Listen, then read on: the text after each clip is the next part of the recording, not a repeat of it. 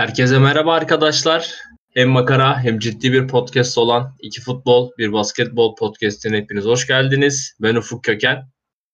Ben Anıl Topuz. Evet abi ne yapıyoruz bugün? Bugün ikinci sezonumuzun ilk bölümünü çekeceğiz. Ee, 2021-2022 sezonu başladı. Ee, üç büyüklerin üçü de galibiyetle maçları kazandılar. Anıl bir de şeyi fark ettim mesela üç büyükler bu hafta hiç gol yemedi. Fark etmemiştim aslında da herkes biz 1-0. Evet. Siz, siz 2-0. Şeyde 2-0 kazandı. Galatasaray'da 2-0 kazandı. Beş- Beşiktaş 3-0 kazandı. 3-0 herhalde. mıydı? Ha, doğru doğru 3-0. Herhalde e, üç büyükler güzel bir sezon öncesi geçirdi herhalde. Güzel bir sezon öncesi kampı geçirdiler. E, Anıl ilk maç olan Beşiktaş maçıyla başlayalım. Yani Beşiktaş biraz daha böyle bıraktığı yerden devam etti. Zaten e, geçen sezona bakılınca sadece e, Abu Bakar e, kadroda yoktu. E, oturmuş bir kadroyla çıktı Beşiktaş. E, oturmuş bir sistemle çıktı. E, çok pozisyonla vermedi. Yani ön tarafta skoru da aldı. E, arkada da öyle hani Rize, Rize Spor'un %100 böyle bir kaçırdığı gol pozisyonu olmadı.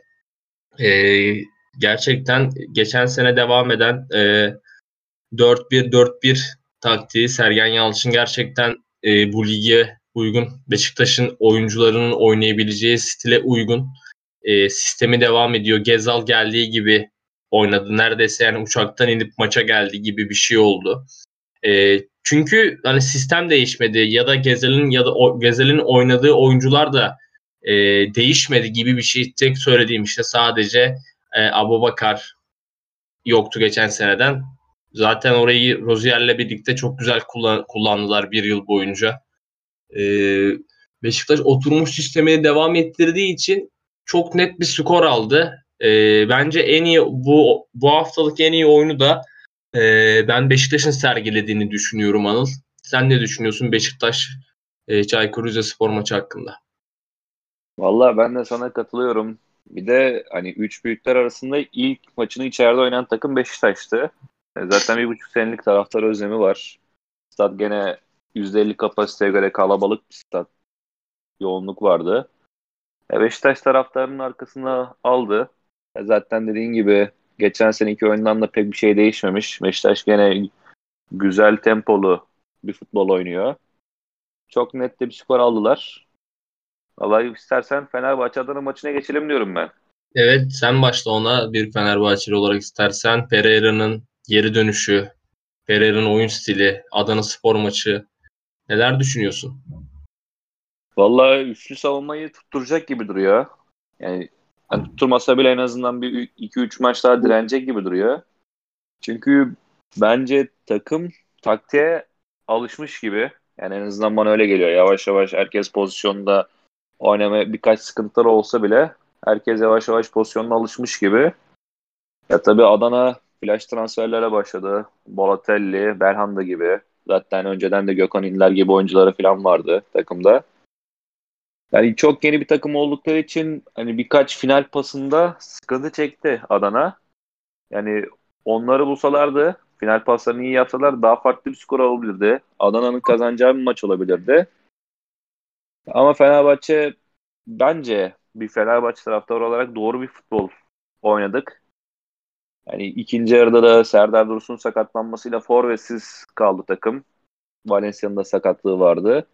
Yani Fenerbahçe bence gene doğru oyunu oynayarak kazandı ama biraz hani Beşiktaş ve Galatasaray'a göre bu hafta daha etkisiz kaldı diyorum ben. Sen ne düşünüyorsun? Yani Fenerbahçe yani bence üçlü savunmayı iyi yapmadı. Ben e, maçı da izledim. Fenerbahçe'nin ben üçlü savunmayı oturttuğunu da düşünmüyorum. E, gerçekten şimdi pozisyona Adana çok girdi. Altay'ın çıkardıkları oldu. Adana'nın kaleye atamadıkları oldu.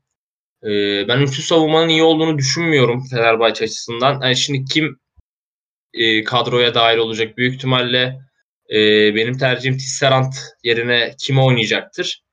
E, şimdi de öyle izlemek lazım. Novak ileride mi kullanılacak, geride mi kullanılacak? Yani ikisini de kullanabilir. Mesela bu Pereira için bence gayet iyi bir e, rotasyon oldu. Yani Novak üzerinden söylüyorum. Hani önde de kullanabilirsin. Orta sahanın sol beşi olarak.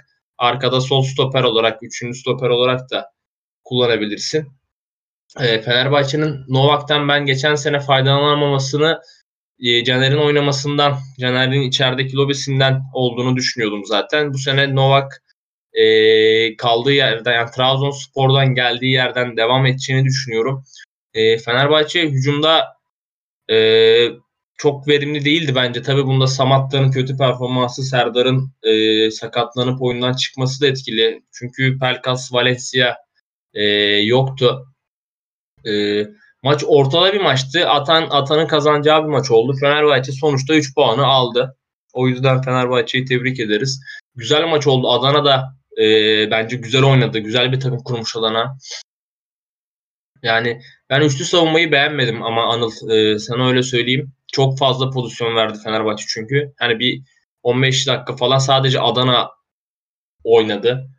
İlerleyen haftalarda ben üçlü savunmanın Fenerbahçe'ye sıkıntı yaratacağını düşünüyorum. Ya vallahi hani ben hazırlık maçlarını izlediğim için konuştum. Yani hazırlık maçlarında çok dağınık bir üçlü savunma vardı. Yani çok elini kolunu sallayarak Dinamo Kiev maçı falan olsun çok rahat gol atmışlardı bize. Ya yani ben o maçtan yola çıkarak Adana maçından örnek verdim. Hani o kadar çok ciddi pozisyon vermedi Fenerbahçe üst savunmada. Yani gene tabii eksiklikler var. Deyip istersen biraz da olaylı olan Galatasaray Giresun maçına geçelim mi? Geçelim Marco'ya. Arkadaşlar bugün 17 Ağustos Salı maçtan Galatasaray maçtan biz bir gün sonra e, alıyoruz kaydı. Zaten bugün yayınlanacak. Galatasaray'dan saat şu an tam 13 13.50. Galatasaray'dan hala Marco'ya açıklanan bir ceza gelmedi.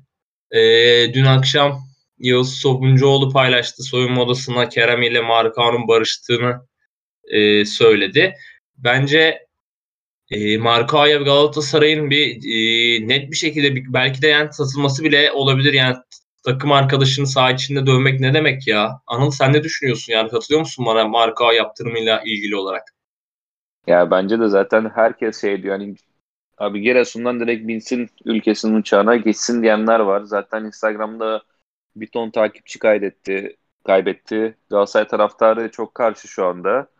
Yani genç bir futbolcuya böyle bu kadar kim biriktirmek ben çok yanlış bir hareket. Yani Kerem oyundan alındıktan sonra Fatih Terim'e söylediği şey e, ok ağzından çok net bir şekilde okundu. Sadece sus dedim hocam dedi. E, Marka da maç boyu atmadığı deparı Kerem'in üstüne gelirken attı. Valla çok e, takımın başına gelmesini istemeyeceğim bir olay benim Anıl bu e, Marka Kerem olayı. Yani adam çocuğu dövdü yani resmen Marka. Yani kim ister diyelim.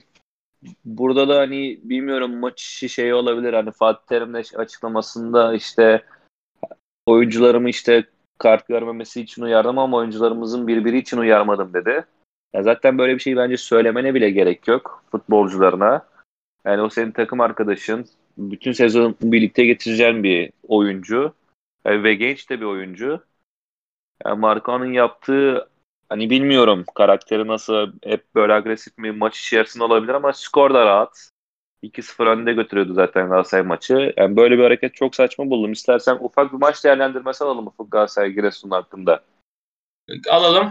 Giresun maça hızlı başladı bakılınca. E, çok net böyle bir pozisyon olmasa da e, ilk 15-20 dakika top Galatasaray sahasında oynandı. Giresun güzel bir baskıyla başladı ama skor yapamadığı zaman e, dedim zaten ben de bu maç dedim iki farkla bit, biter falan dedim.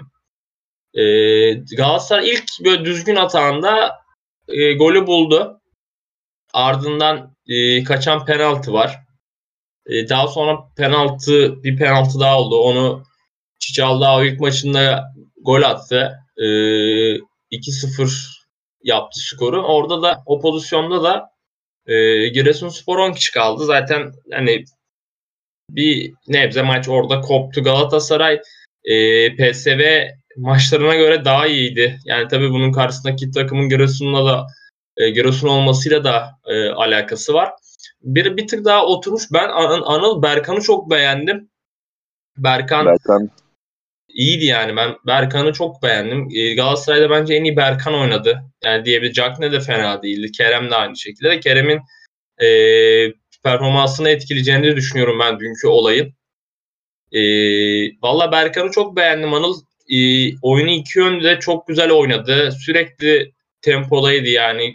Böyle ekstra pas hataları da yapmadı. Çünkü orta saha oyuncusu geçişleri de sağladı. Hem savunmaya hem hücuma da e, güzel katkıda bulunduğunu ben düşünüyorum Berkan'ın. Galatasaray daha iyi oynayan taraftı ilk 15 dakika hariç. E, e, o da kazandı yani. Üç büyükler bu hafta gol yemeden güzel bir başlangıç yaptılar. ben de sana katılıyorum. Galatasaray hani ilk 15-20 dakika dışında pek zorlanmadı. Yani tabii Fegoli'nin şutunla Cagney'in takipçiliği. İşte kazanılan penaltıları ben hani bir dışarıdan bakıldığı zaman ikisinde ben bence doğru karar. İki penaltı kararı. Tabii Cagney gene klasik penaltısını kaçırdı. Dediğim, ya dediğim gibi Berkan ben zaten geçen seneden beri takip ettiğim bir oyuncu. Alanya'dan beri beğenerek izliyorum kendisini. Yani zaten bu, bu sene Galatasaray'ın transfer şeyini ben beğendim ya taktiklerini. Hani hep genç, geleceğe yatırım oyuncular yaptılar. Bazılarına hani o kadar para vermek değdi mi değmedi mi bilmiyorum. Ama Boye ve Berkan transferi Galatasaray'da bence şu anda en ön plana çıkan transferler. Yani Caseydo golünü attı ama hani gol dışında ben pek verim verdiğini göremedim. Keza Bonanlot'ta çok eksikleri var. Ama Berkan'la Boye çok iyi oynuyorlar yani. Boye zaten şey ön eleme maçına da golünü atmıştı. Bugün çok iyi bindirmeler yapıyor. Zaten yaşı da genç. Berkan dediğin gibi oyunun iki günü çok iyi oynuyor. E Galatasaray bence başarılı bir transfer sezonu geçiriyor. Bakalım daha gidecek gelecek oyuncular var mı Galatasaray'da deyip istersen yavaş yavaş kapatalım diyorum. Evet arkadaşlar ikinci sezonumuzun ilk bölümünün sonuna geldik. Bizi dinlediğiniz için teşekkür ederiz. Görüşürüz arkadaşlar.